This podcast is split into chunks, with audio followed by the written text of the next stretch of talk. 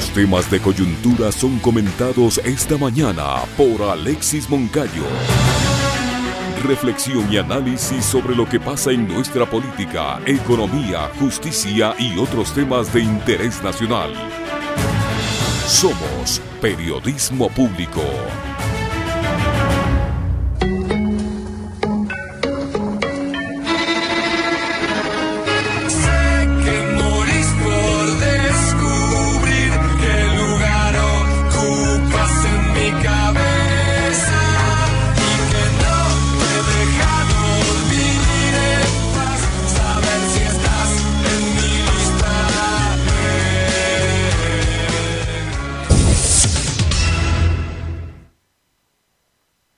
Lunes 19 de diciembre del 2022. Una mañana bastante soleada y clara. Momento de saludar a nuestro compañero Alexis Moncayo para el comentario. Alexis, ¿qué tal? ¿Cómo le va? Bienvenido. Hola, profe, ¿cómo está usted? Qué gusto saludarle. Estamos hoy lunes 19 de diciembre del 2022. ¿Vio la final del Mundial, profe? Así es. Sí, buen partido, ¿no? Partidazo. Sí, sí, gran partido, la verdad. Eh, abrazo al profe, abrazo también y saludos absolutamente a todos ustedes que están como siempre en compañía de Radio Pichincha. Recuerde que estamos en FM en 95.3 y 94.5 en todo el territorio de nuestra preciosa provincia que es Pichincha. Llegamos a través de FM también hasta algunos rincones de Santo Domingo, de Esmeraldas, de Manabí, de Imbabura y Cotopaxi. Así que para quienes nos están escuchando por FM, un enorme abrazo y lo propio para todos quienes están ya conectados con la señal que generamos vía streaming en nuestras diferentes plataformas eh, digitales, como por ejemplo nuestro canal de YouTube o nuestra fanpage en Facebook y en Twitter también. Recuerde que nos, nos pueden seguir. Em, mañana fría, nublada por acá por la, por la estación. Hay algunos lugares donde se veían los primeros rayos de sol. Yo estaba contemplando la mañana desde mi ventana, viendo si venía en carro o en moto hoy día, porque estaba medio, estaba bastante nublado, la verdad, a eso de las 5 y 50 por ahí. Y bueno, ya llego a Quito y estaba en algunos sectores por el redondel de Zambisa algo soleado pero ya por acá, por la zona de, la floresta, donde está nuestra estación, tenemos una mañana bastante nublada y fría, ¿no? Eh, abríguese, abríguese mucho para que no ande resfriado como yo, que por efecto del frío hoy ha amanecido medio constipado, así que un enorme abrazo para todos quienes están ya conectados, ¿no? Con, con nosotros. Teníamos algunos reportes desde muy temprano, me decía el Carlitos, de que no se nos escucha bien, que no tenemos muy buen audio en eh, nuestra transmisión en YouTube y en Facebook. Eh, me dice Carlitos que es cuestión de actualizar la app. Sí, yo también tengo buen audio.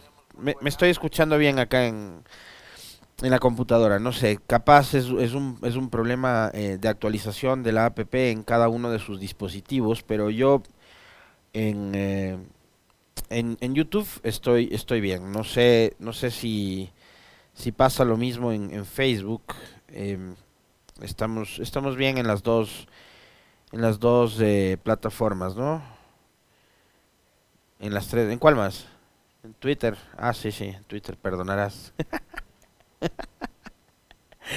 en Twitter también estamos bien. Twitter, Facebook e, y YouTube. Bueno, el, el, Facebook ni siquiera se me... Ahí está. Estoy escuchando clarito, no sé, no sé qué está pasando. Capaz es un tema de actualización en sus dispositivos. Por acá Angie Coveña dice, se escucha muy bien, gracias Angie. Pero Alexandra Sanabria nos dice, no se escucha nada, entonces no sé qué mismo pasa. Marta nos saluda desde Bérgamo, Italia. Dice, eh, Elo Borja dice, sí, se escucha bien, actualicen su app y vuelvan a ingresar. Creo que es, creo que por ahí va la recomendación para absolutamente todos. Eh, Patricio González dice que en Estados Unidos no le sale bien el audio. Creo que va por el tema de la actualización de, la APP, estimado Patricio. Un abrazo para Edgar Terán que nos está escuchando desde Puembo y nos dice, se escucha muy bien. Un abrazo, estimado Edgar. desde Guayaquil, desde Guayaquil también Gloria Vázquez nos da reporte de sintonía de que se escucha bien. No sé. Audio, por favor, nos dicen acá en Facebook, pero son las dos aplicaciones que nos están eh, haciendo un llamado, ¿no? De que solucionemos el, audio. Antonio eh, Chinji dice, toca poner eh, el aparato en la oreja para poder escuchar. El audio está pésimo, nos dice Roberto Villavicencio. En YouTube no se escucha nada, dice Sandra Ayala. Y ojalá podamos ir solucionando el problema. Eh, hagan el intento actualizando sus apps y volviendo a ingresar y veamos si es que así podemos ir solucionando el, problema. Mientras tanto avanzamos, ¿no? Bueno, estamos hoy eh, lunes 19 de diciembre del 2022. Estamos entrando ya a la recta final de este, de este año que ha pasado bastante rápido, ha sido un año vertiginoso. Eh, en el balance y en lo personal creo que ha sido un año muy positivo. Em, María José de Luca nos, nos saluda. Le mando un enorme abrazo, querida amiga y colega, siempre pendiente de, nuestro noticiero. Em, bueno, ayer eh, em, empecemos por, por, lo, por lo ultimito, ¿no? no se le escucha nada, no sé. La verdad es que me cuesta, me cuesta, este, sostener la concentración cuando tengo todos los reportes de que no se nos oye. Y la, la verdad es que sí, es lamentable que no, no puedan tener todos un buen audio y podamos estar en contacto como, como todos los días. Pero hagan, hagan la prueba, eh, actualizando sus aplicaciones y descargando o, descargando nuevamente las aplicaciones y volviendo a, a, entrar, a ingresar al, a los canales de YouTube, de Facebook, de Radio Pichincha. Bueno, ayer se terminó el Mundial después de cuatro largos años de espera, finalmente parecía que no llegaba nunca y llegó el partido final de la Copa del Mundo. En, eh, en resumen, ya, eh, digamos, haciendo un, eh, un balance superficial, porque no es, no es mi especialidad el fútbol, pero a mí me da la impresión de que llegan los dos mejores equipos de esta, de esta Copa del Mundo, ¿no? Indudablemente. Una Copa del Mundo que nos dejó este, algunos, eh, algunas sorpresas, para muchos eh, en positivo, para otros también cosas que pueden resultar una suerte como de decepción, por ejemplo, lo que pasó con la selección de, Brasil, que no estuvo en semifinales, por ejemplo. Ah, en mi caso, lo que sucedió con eh, doña Marisol Barrera, dice, yo escucho muy bien. Un enorme abrazo, mi querida Mari. Em, para usted y toda su familia. Personas muy queridas para mí, por cierto. Ah, lo que sucedió con Uruguay para mí también fue una decepción, que el equipo charrúa se ha quedado en la fase de grupos. Le tenía más, más fe al, al equipo comandado por, por Godín, por Fede Valverde y todos ellos. Y claro, para, creo que para todos nosotros, después de los dos primeros partidos en donde Ecuador hizo una gran exhibición de fútbol, también fue decepcionante no poder ver a nuestra querida tricolor avanzando al menos una fase más. ¿no? porque creo que nos hicimos muchas expectativas con esa presentación que tuvo la selección dirigida por Alfaro en el primer partido contra Qatar y después contra Países Bajos, que fue una prueba también muy complicada, un partido que fue muy peleado en lo táctico. Em, y claro, la eliminación frente a una selección físicamente superior como la de Senegal, que después terminó eh, eliminada en octavos frente a Inglaterra, claro, nos dejó un, mal sabor de boca, ¿no? Haber, eh, no haber podido ver a, Ecuador avanzando em, en, la fase esta de, eliminatoria, ¿no? por lo menos hasta octavos, les decía yo. Y de ahí podemos ir avanzando con respecto de lo que fueron otras selecciones, como por ejemplo la de Bélgica, que también, digamos, era una selección que generaba muchas expectativas por lo que había venido haciendo en los mundiales anteriores. Es también, creo, la el cierre de una etapa de muy buenos jugadores, ¿no? Liderados por Hazard, por eh, De Bruyne, eh, Courtois, el mismo Lukaku, que tuvo un último partido para el olvido. Erró al menos unas cuatro o cinco opciones muy claras de gol y Bélgica también terminó eliminada en la fase de grupos. Mundial de sorpresas por lo que, por ejemplo, exhibieron países asiáticos como, como Japón o como Corea, que fueron avanzando eh, más allá de la fase de grupos. Después les tocó rivales durísimos como, como Croacia, que termina tercero en este mundial, y creo que también Croacia cierra una etapa eh, y una generación de jugadores maravillosa, ¿no? Como, como ha sido esta comandada por, por Luka Modric, por Kovacic y otros tantos. En este ya no estuvo Rakitic, ¿no? Pero un jugador que hasta el mundial anterior le fue muy bien y fue justamente de ese grupo de, de jugadores que llegaron a disputar una final del mundo frente a Francia. Y después tenemos a estas dos selecciones que ayer, déjenme decirles, yo lo comentaba junto a ustedes y con los dos invitados finales del viernes, junto a David y el Z. Em, no tenía un favorito en esta final, pero creo que el fútbol tenía que hacerle justicia a un, a un grandísimo jugador como, como era Lionel Messi. Yo no tenía favoritos en esta final, pero déjenme decirles que eh, justamente vi lo que esperaba ver. y ayer cuando, cuando ganaba Argentina 2 a 0 le decía a mi familia, ojalá Francia empate, se vayan a los alargues y después de los alargues haya penales y que Argentina sea campeón sufriendo. Como suele pasar en, países como Argentina o en países como los nuestros, que siempre para llegar a alcanzar un objetivo hay que, hay que sufrir. Y eso lo decía ayer justamente uno de los jugadores que fue además de los que más brillaron en la cancha, que es este jugador de Paul, ¿no? Él decía eso. Eh, y fue un partidazo, ¿no? Porque Argentina ganaba 2 a 0, parecía que muy cómodos iban a ser campeones del mundo, con gol de Messi en el minuto 23 y de Di María, que a sus 34 años también se consagra campeón.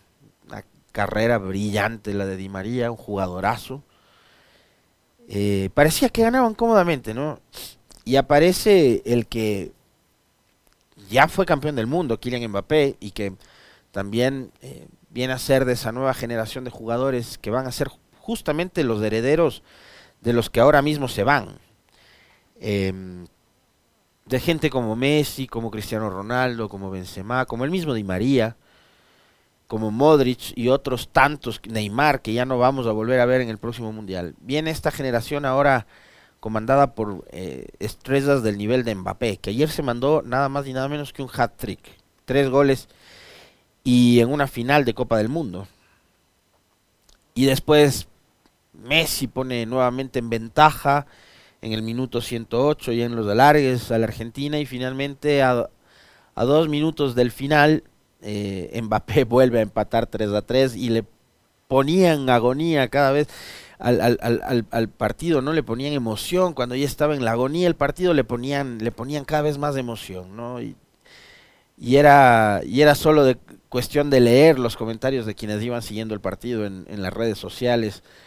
Eh, o de ver los rostros de quienes estaban en el estadio, eh, la cara de sufrimiento, ¿no? Yo ayer, este, me preguntaba cuántos cuántos argentinos habrán terminado este pidiendo oxígeno o, o tomando pastillas calmantes por, por, por, la manera en que ellos viven el fútbol.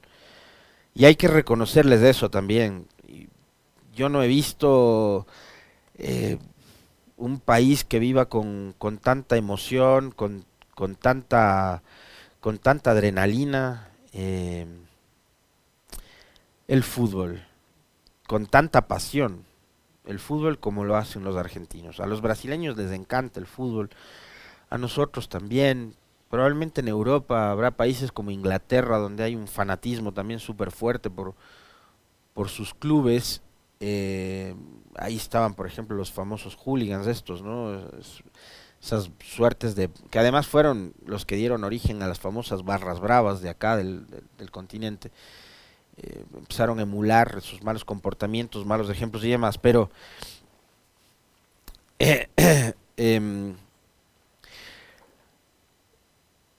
pero no creo que haya un país en el mundo que que viva el fútbol como como lo viven los argentinos y y me alegro muchísimo por ellos porque además han tenido que esperar 36 años para poder celebrar una Copa del Mundo y ver, en este caso, a Lionel Messi coronarse como, como campeón. ¿no? Así que en buena hora por toda la hinchada argentina, por todos los amigos argentinos que residen acá en Ecuador y que estaban también pendientes de lo que sucede con su selección. Y ahora nos toca esperar nada más y nada menos que cuatro años más, ¿no? cuatro años más para volver a ver un mundial. Yo en lo personal disfruté mucho este mundial. Em, creo que hubo pasajes que serán inolvidables, como por ejemplo el primer partido, el inaugural, para nosotros, para los ecuatorianos, no se va a borrar de la memoria el haberle ganado a, al país anfitrión, ¿no? Por primera vez en la historia ocurre eso, así que Quedará también en la memoria de todos los ecuatorianos lo que sucedió en este Mundial de Qatar 2022. Bien, ahora sí, vamos a lo que venimos. Eh, comentaba el profe sobre el viaje que hace el presidente Lazo a los Estados Unidos. Siguen, siguen por cierto, reclamándonos del tema del audio y el volumen. No, no se termina de solucionar. No sé qué mismo pasa o qué va a pasar. Bueno, eh, así es esto. Eh,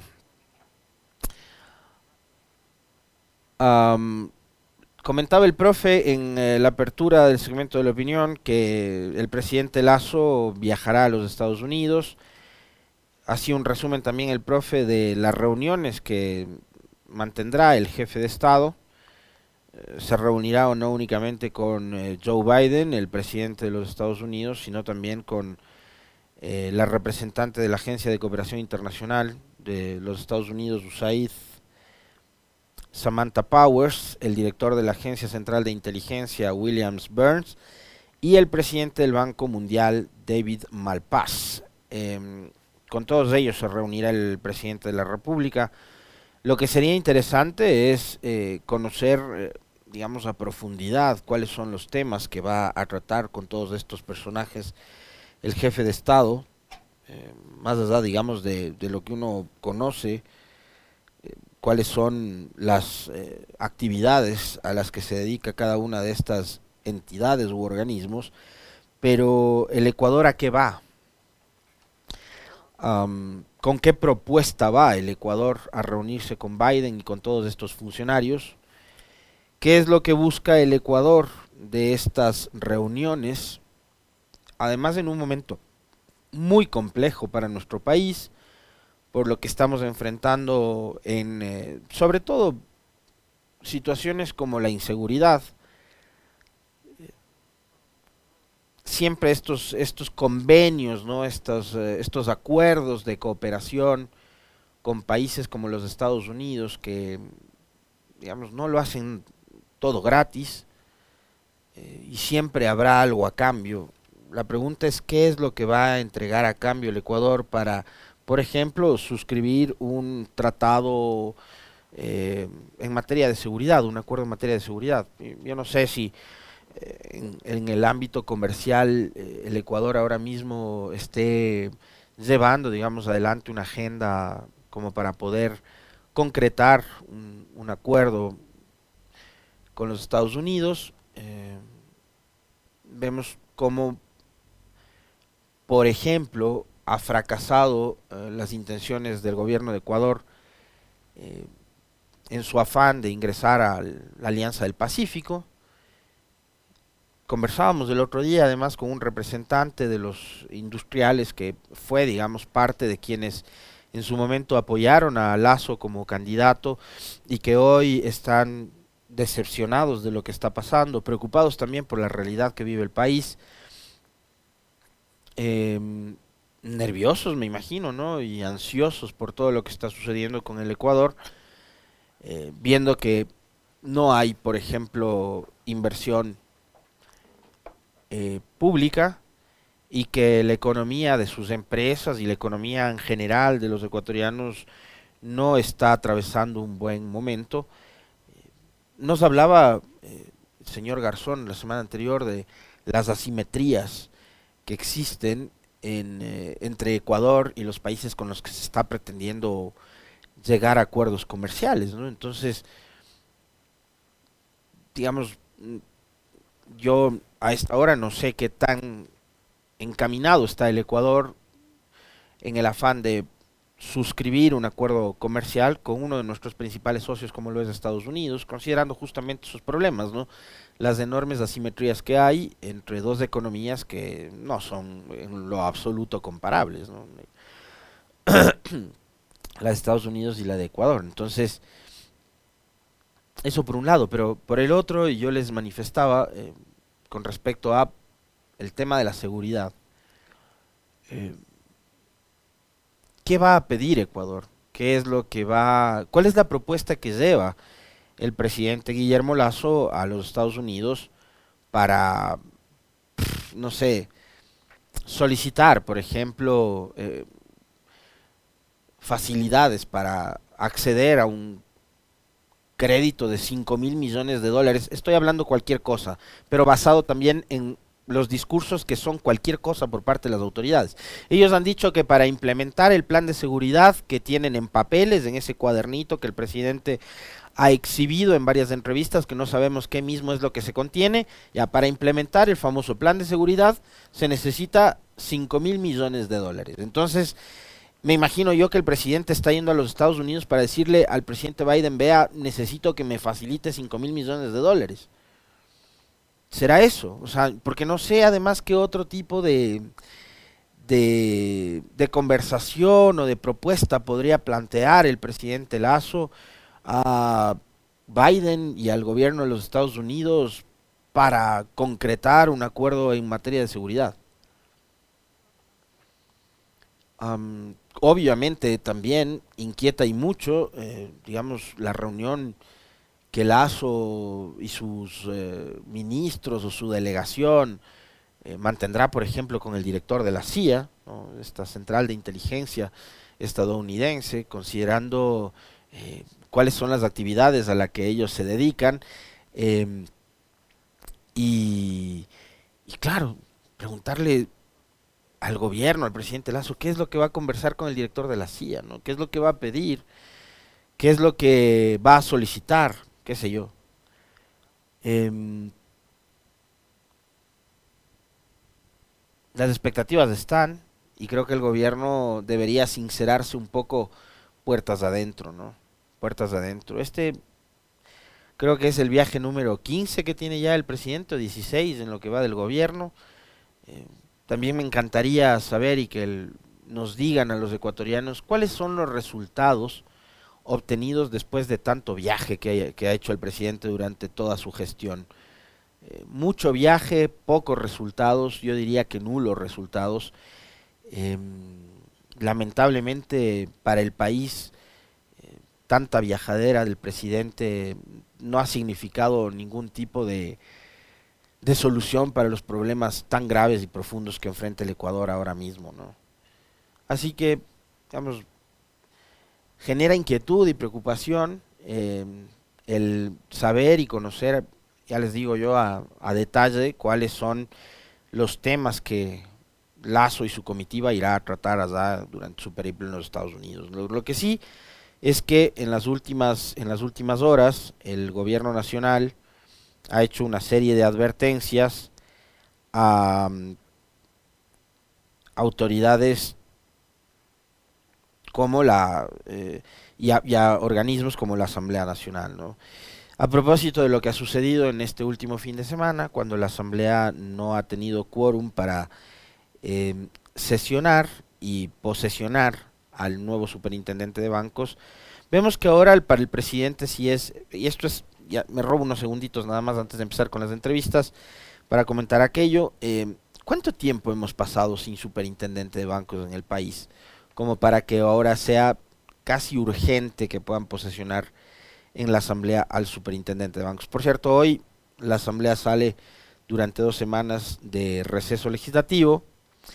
Al presidente le molesta que la asamblea se vaya de vacaciones, pero no le molesta tener funcionarios eh, suyos que mucha gente se pregunta qué hacen, ¿no? O si, o si trabajan o no. Y ayer el Ministerio de Gobierno, a través de su titular, Francisco Jiménez, ha emitido un comunicado. Asamblea no da quórum para tratar temas trascendentales para el país y la seguridad de los ecuatorianos. Por segunda vez consecutiva en el día, eh, la Asamblea Nacional y particularmente legisladores de las bancadas de UNES y Partido Social Cristiano y ciertos legisladores de Pachacutic e Izquierda Democrática no dieron quórum para, eh, para proceder al acto de posesión del nuevo superintendente de bancos al que por ley estaban obligados. Esta omisión no solamente denota indiferencia e indolencia, como ya sucedió más temprano a propósito del trámite del proyecto de ley, en materia de seguridad, sino que irrespeta y desacata de forma expresa decisiones judiciales y constitucionales emitidas por autoridad competente. Estaremos atentos a las resoluciones definitivas de las autoridades y alertamos a los ciudadanos sobre la forma poco responsable en que se toman decisiones institucionales dentro de la Asamblea Nacional. Entonces, por un lado, ahora sí al gobierno nacional le preocupa que se posesiona el superintendente de bancos. Pero ¿cuánto tiempo hemos pasado sin superintendente de bancos después de que fuera destituida su titular? Eh, y esta institución ha estado ahí encargada, ¿no? Alguna gente. Por un lado eso. Después, el nuevo superintendente de bancos fue elegido tras un proceso bastante turbio en el Consejo de Participación y por un Consejo de Participación que eh, se, está integrado por cuatro eh, consejeros que han sido censurados y destituidos por la Asamblea, pero restituidos nuevamente en sus cargos por una acción eh, presentada ante un juez de la Concordia en Santo Domingo. Entonces, lo que estamos viendo es una crisis institucional muy profunda que vive el país y que ha sido provocada por la falta de justamente operación política por parte del gobierno por no ponerse de acuerdo con eh, otros sectores políticos como para poder viabilizar o dar, eh, el camino para que estos temas que deberían ser de mero trámite eh, se canalicen de forma regular, pero parecería que están interesados en que todo se torpedee, en que todo sea conflictivo, y el presidente Lazo, citando justamente este comunicado del Ministerio del Interior, ha dicho, mientras nosotros no paramos de trabajar todos los días y desde cualquier lugar, claro, porque ahora está de viaje, además se fue de viaje en el avión eh, Legacy, creo que fue, ¿no? El Falcon, no sé, uno de los dos se fue, pero en uno de los dos lujos socialistas que dijo que iba a vender, se fue de viaje a Estados Unidos. La Asamblea se queda sin quórum para tratar importante proyecto de ley para fortalecer la lucha contra la inseguridad. Acá ya no les preocupa la, posesión del superintendente de bancos. Acá dicen que es eh, lo, que lo que les preocupa es eh, la aprobación de una ley para fortalecer la lucha contra la, inseguridad. Se fueron de vacaciones hasta el 3 de enero y la seguridad de los ecuatorianos yo le repito, presidente, la seguridad de los ecuatorianos está en manos de su gobierno eh, y, por ejemplo, la fuerza pública de la cual usted, como lo recordábamos el viernes anterior, que es el comandante en jefe, está en sus manos. La seguridad no la maneja la Asamblea, no la maneja el Consejo de Participación, no la maneja eh, la Contraloría, ni la Procuraduría, ni la Federación de Ligas Barriales, ni las hermanas Carmelitas. La seguridad está en sus manos, presidente. Usted es el comandante en jefe de la fuerza pública, no está en manos de la Asamblea la seguridad, porque ya se está volviendo esto cansón de que usted esté permanentemente tratando de buscar culpables para endosarles la responsabilidad de problemas que se originan en su falta de decisión, en su inexperiencia o en el desatino. Desatino que, por ejemplo, puede tener su origen en designar funcionarios que no están capacitados para ejercer un cargo por ejemplo, el señor Diego Ordóñez como secretario de Seguridad. O, por ejemplo, en el pasado, la señora Alexandra Vela como ministra de Gobierno, encargada de la seguridad para esa época. Entonces ya presidente se está volviendo bastante cansón y bastante ridículo en para un funcionario de su de su envergadura, porque usted es presidente de la República, el hecho de que usted ande buscando eh, culpar a alguien de sus errores, de sus desaciertos, de la incompetencia y de la ineficiencia de su gobierno. Eso de que es culpa de Correa, ahora es culpa de la Asamblea. Y después, más adelante, será de culpa de alguien más. Sobre el tema de la inseguridad, hace algunos días, eh, usted mismo y algunos funcionarios de su gobierno trataron de culpar a los medios de comunicación. Sobre el tema de María Belén y la escuela de policía y lo de Cáceres que está fugado y no sé qué, hubo un funcionario, su secretario de seguridad que quiso incluso eh, responsabilizar a, las feministas y a las activistas del feminismo, ¿no? De la violencia que hay contra la mujer. O sea, ya basta, presidente, de seguir buscando culpables. Trate de buscar soluciones, no culpables. Para, además, digamos, responsabilizarles de sus errores. Ya el país está cansado de eso, lo que queremos son soluciones. Usted va a terminar su mandato, presidente, hágalo, pero, pero haga algo, porque si no, sus errores, sus desaciertos, ya no solo están costando recursos al país, sino que están costando vidas. Y esas cosas eh, no se van a recuperar. La vida de los ciudadanos que han muerto por la inseguridad no se van a recuperar. Las vidas perdidas no se van a recuperar, presidente. 7 con 37. Un abrazo, profe. Nos volvemos a encontrar nuevamente el día de mañana. De acuerdo, Alexis. Hasta mañana. Un buen día. 7.38 minutos. Wilson Robalino se despide. Un buen día, buena suerte y por favor, cuídese mucho.